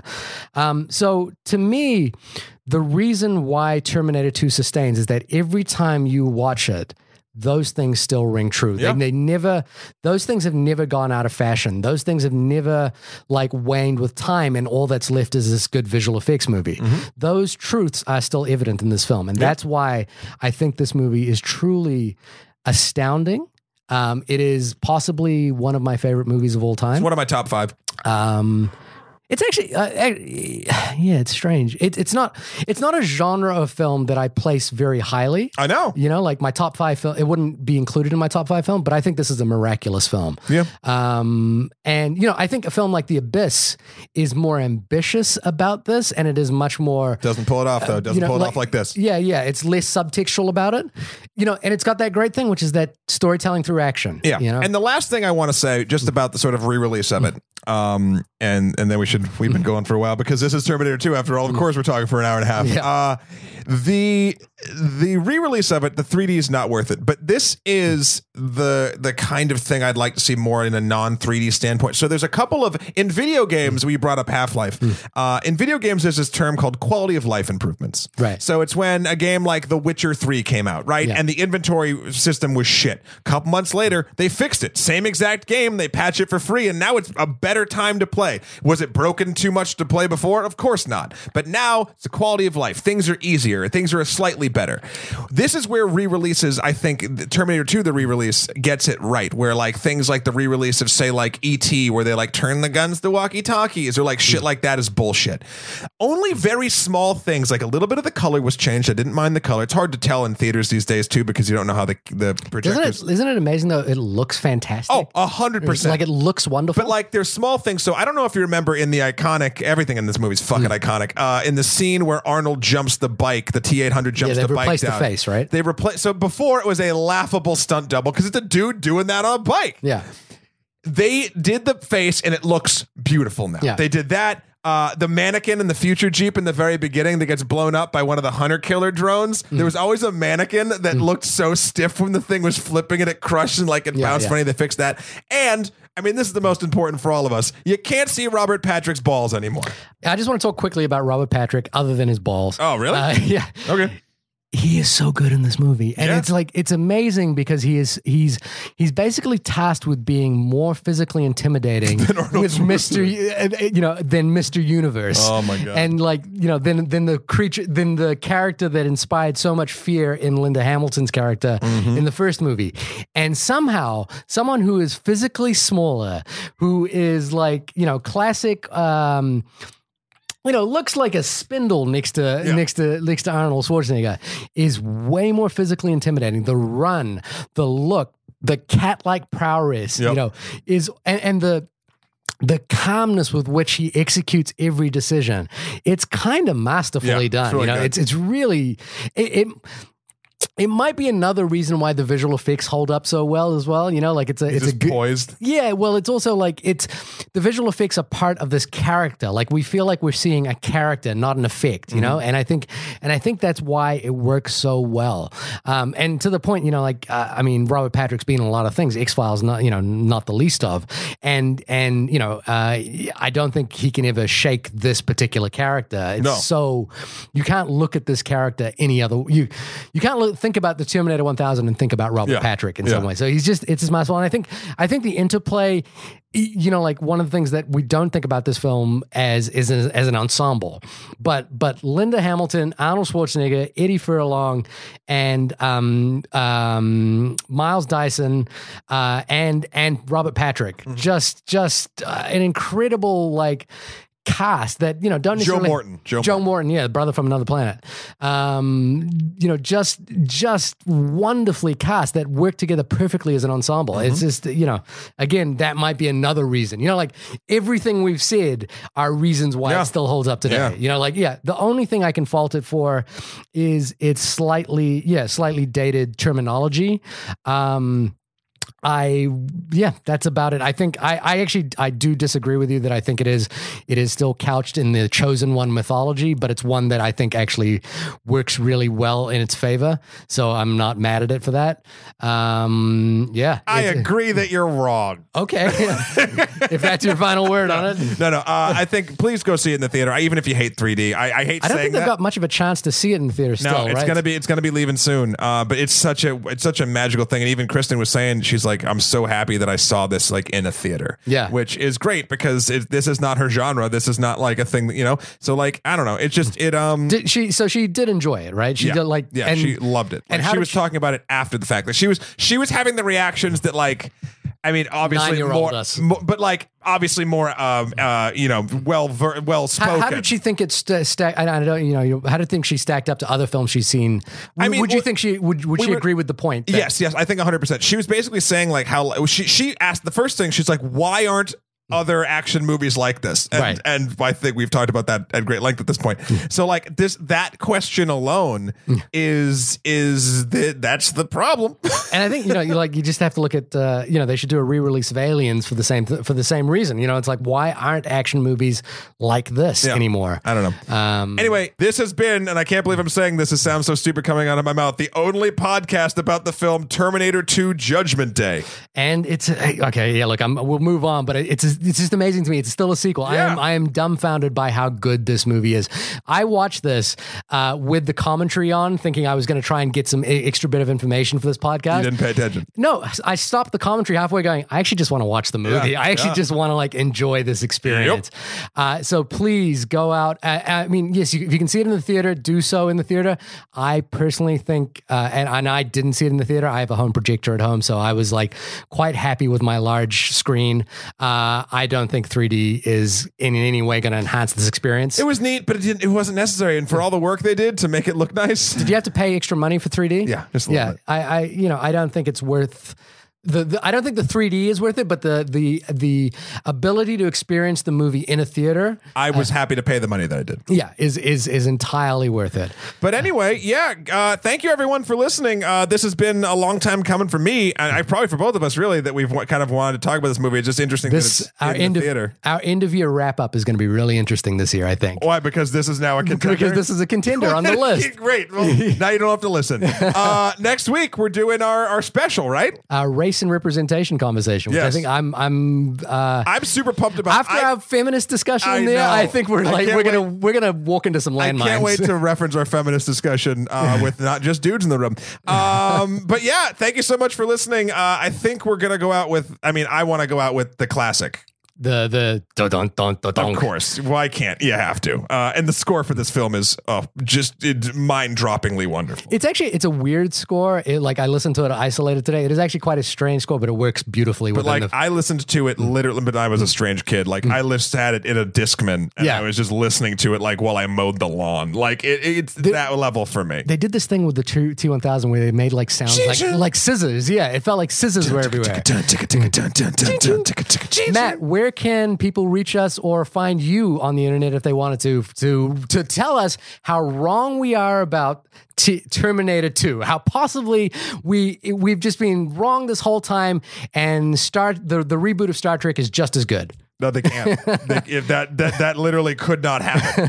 Uh, but if they want to talk to me about anything else, they can reach me at MatthewKroll.com. That's M-A-T-T-H-E-W-K-R-L.com for all my life and works. Emperor MSK on Twitter and Skeletor, the number four P-R-E-Z on the Instagrams. Uh, Shahir, when you are not being faded or not faded to discuss one of the greatest films ever made, where can folks find you? You can find me at shahirdaud.com. That's S H A H I R D A U D. And we've talked about this before, but robot music videos coming out in the and I, I don't want to overhype it, but the reason I want to mention it in this con in this context is that robot music video that I'm releasing with Nigel Stanford on September 15th is directly influenced by Terminator 2. It is we were on set and we said this is a music video imagined if it was directed by James Cameron. Not suggesting I'm James Cameron, but we were just Yeah, we were saying we're, doing that a little bit. we were just saying little let, bit. let's let's do it as via James Cameron. if your music video mm-hmm. wasn't so fucking good, mm-hmm. I would tear you to shit for mm-hmm. saying the, even the not analogy of you to James Cameron. But you fucking killed this video. I know I've said this a million I, I, times. I don't want to like overplug it. I do. fuck, fuck this. It's so good. It is so good, and I can't wait for everyone to actually be able to see it and agree with me. We hope if you do see it, you can uh, write us in and why you think it's connected to James Cameron's uh, Terminator 2 by writing us in at onlymoviepodcast at gmail.com or hit us up on Twitter at onlymoviepod. All right, let's hit that score and get the f out of here. Dun, dun, dun, dun, dun. Dun, dun, dun, dun, dun. All right, bye. Bye.